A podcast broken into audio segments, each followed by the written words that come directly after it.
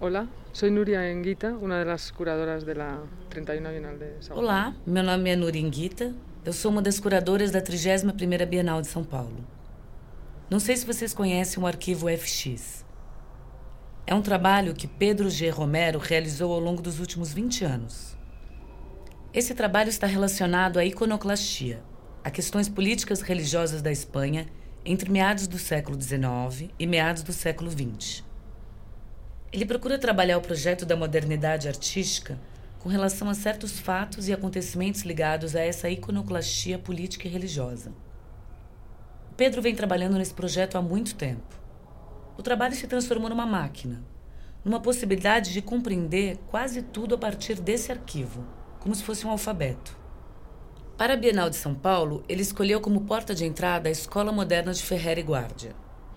A partir daí, o artista estabeleceu relações com outras obras, movimentos, pessoas e filmes relacionados ao desenvolvimento da escola moderna em Barcelona, cidade de Ferrer e Guardia, mas também em Nova York e, sobretudo, no Brasil.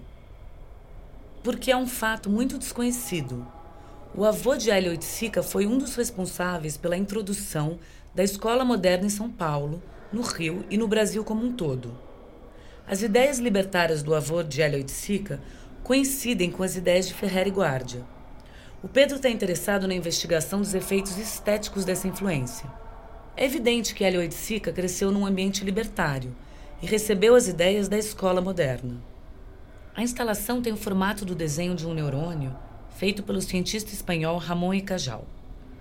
Nele ficam depositados todos os documentos do arquivo FX relacionados à escola moderna. Um exemplo é o filme de Jean Vigo, Zero de Conduta. O pai de Jean Vigo também criou uma escola libertária na França e fazia parte do círculo de amizades de Ferrer e Guardia.